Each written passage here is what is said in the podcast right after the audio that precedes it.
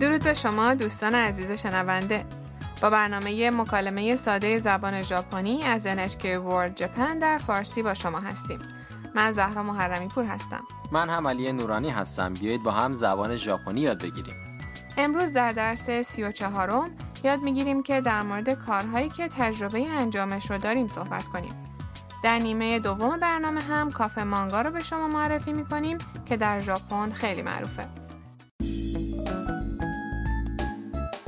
تم دانشجوی ویتنامی به همراه مایک که اهل آمریکاست و اطلاعات زیادی در مورد فرهنگ ژاپن داره به کافه مانگا اومده در کافه مانگا مجله ها و کتاب های مصور کمیک زیادی وجود داره و در آنجا میتونید هر چقدر که دوست دارید کتاب و مجله بخونید بیاید گفت و شنود درس سی و چهارم رو بشنویم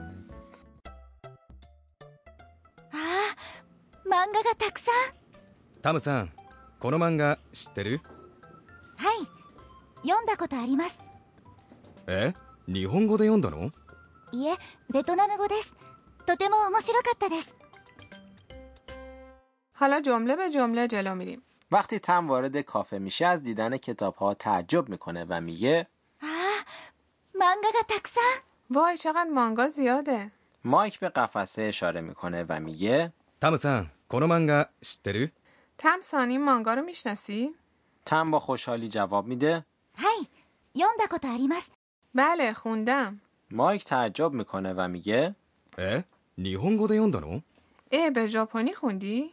تم جواب میده いえベトナム語です نه به زبان ویتنامی خوندم とても面白かったです خیلی جالب بود مانگاهای ژاپنی رو همه جای دنیا میشه پیدا کرد بله خیلی از مانگاها به زبانهای مختلف ترجمه شدن ژاپنی تم پیشرفت کرده و احتمالاً به زودی میتونه به ژاپنی مانگا بخونه. بیاید یک بار دیگه گفت و شنود این درس رو بشنویم 漫画がたくさんタムさんこの漫画知ってるはい読んだことありますえ日本語で読んだのいえベトナム語ですとても面白かったです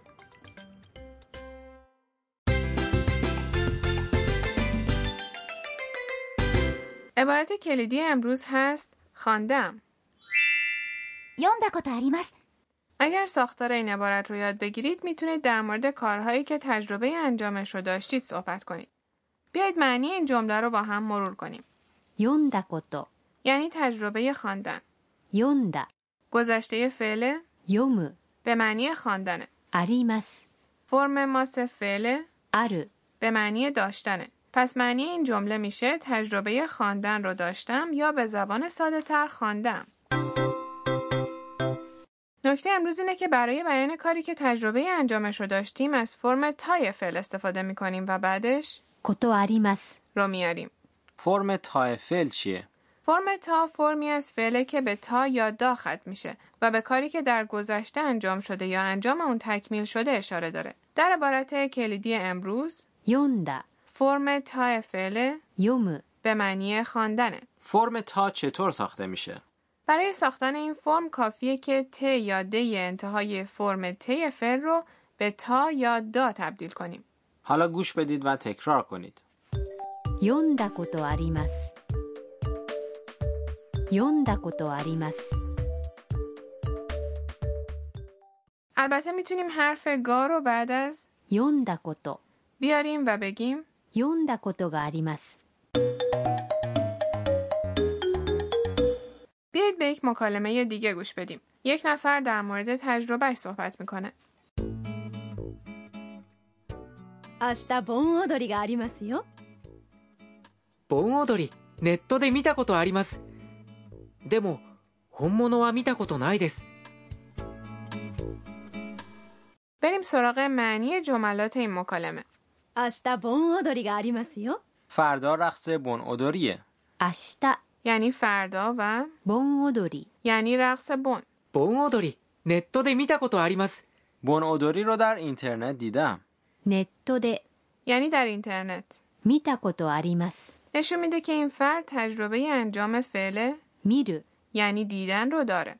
でも本物は見たことないです اما تا به حال بنادری واقعی رو ندیدم. でも、 یعنی اما 本物 یعنی واقعی 見たことないです。 یعنی تا حالا ندیدم برای اینکه بگیم تجربه انجام کاری رو نداریم به جای あります。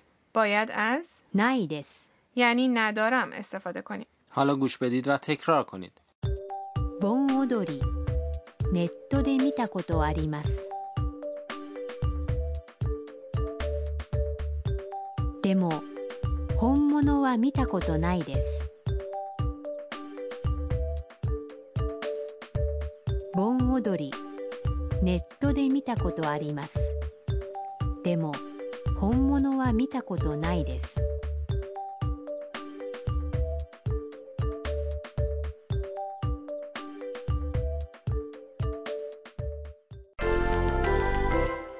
بیاید تمرین کنیم فرض کنید دارید با یک نفر در مورد سفر حرف میزنید و صحبت از اوکیناوا میشه بگید به اوکیناوا رفتید اوکیناوا میشه 沖縄、沖縄、 و فعل رفتن میشه 行く、 که فرم تاش هست 行った、行った、 اول شما بگید بعد پاسخ درست رو بشنوید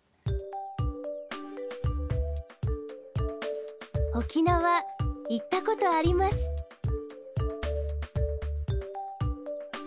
沖縄行ったことあります این بار فرض کنید دارید در مورد غذاهای ژاپنی صحبت می کنید و یک نفر از شما میپرسه که تا حالا تمپورا خوردید یا نه جواب او رو با نه بدید 天ぷら、 سبزیجات میگو یا ماهی سخاری شده است فعل خوردن میشه 食べる、 که فرم تاش میشه 食べた、食べた、